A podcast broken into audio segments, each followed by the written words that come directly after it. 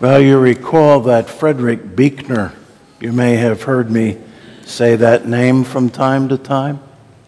Frederick Buechner actually is still living, as far as I know, in uh, uh, no, Vermont, in the Green Mountains of Vermont. I wrote a letter to him once. He didn't reply, but that was probably busy. He's one of my favorites, and he always has a way of sparking my thought process. When I read this story for today between Jesus and Pontius Pilate, I was reminded of how Buechner described this meeting in an upbeat way, a more modern way, a way that is, uh, you know, some will find too offhand for their liking, but for me, it modernizes it. It puts it in a context that I can grasp more easily. Pilate has been on the phone talking to his wife. You see what I'm saying? When his wife finally hangs up, he swings back to his desk and he finds that he is no longer alone.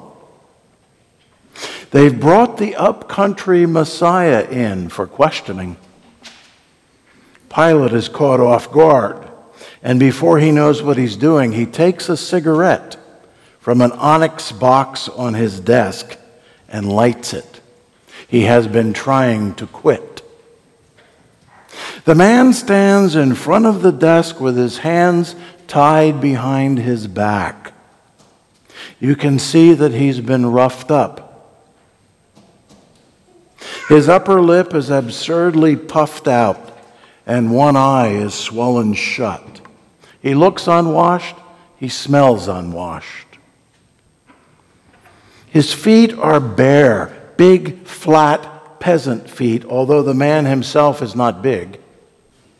There's something almost comic about the way he stands there, bent slightly forward because of the way his hands are tied, and goggling down at the floor through his one good eye as if he's as if he's looking for something he lost, maybe a, a button off his shirt or a, a dime somebody slipped him for a cup of coffee.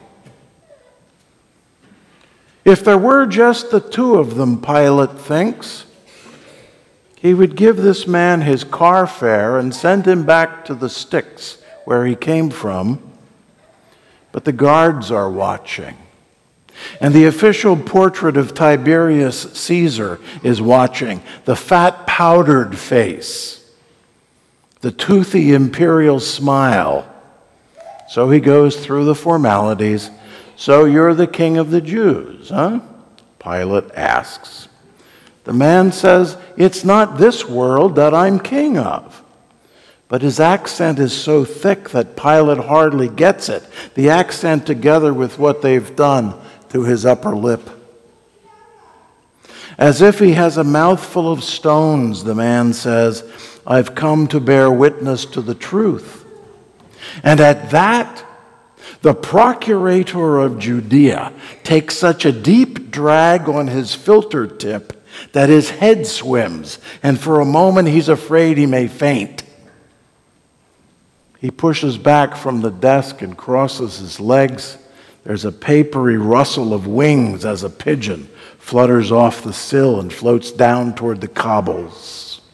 Cigarette smoke drifts over the surface of the desk. The picture of his wife when she still had her looks, the onyx box from Caesar, the clay plaque with the imprint of his first son's hand in it, made while he was still a child in nursery school.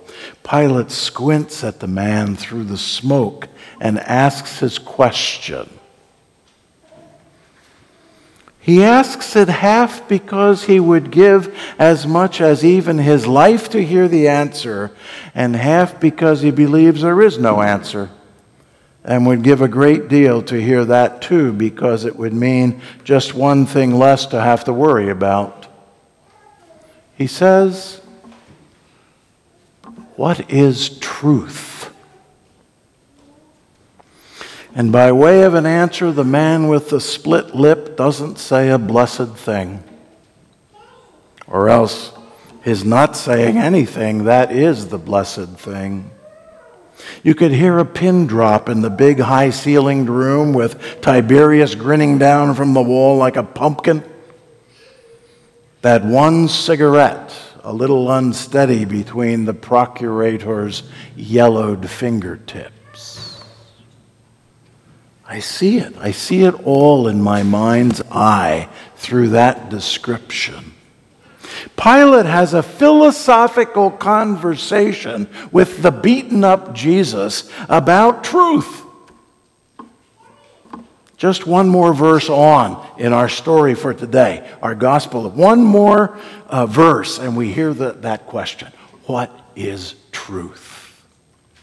But Jesus' life depends on the answer to the king question even as our eternity may very well depend upon our answer to that king question.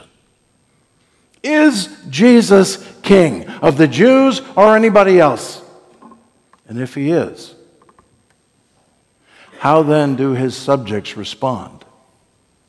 If he isn't, then the question makes no difference.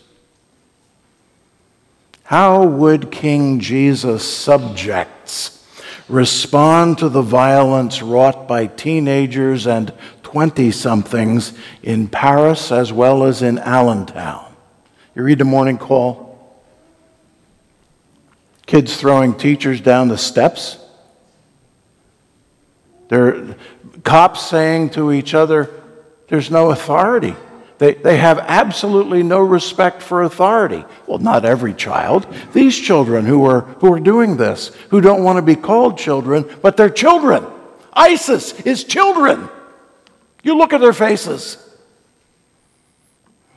They're kids who don't get it and they've been misled deeply, badly.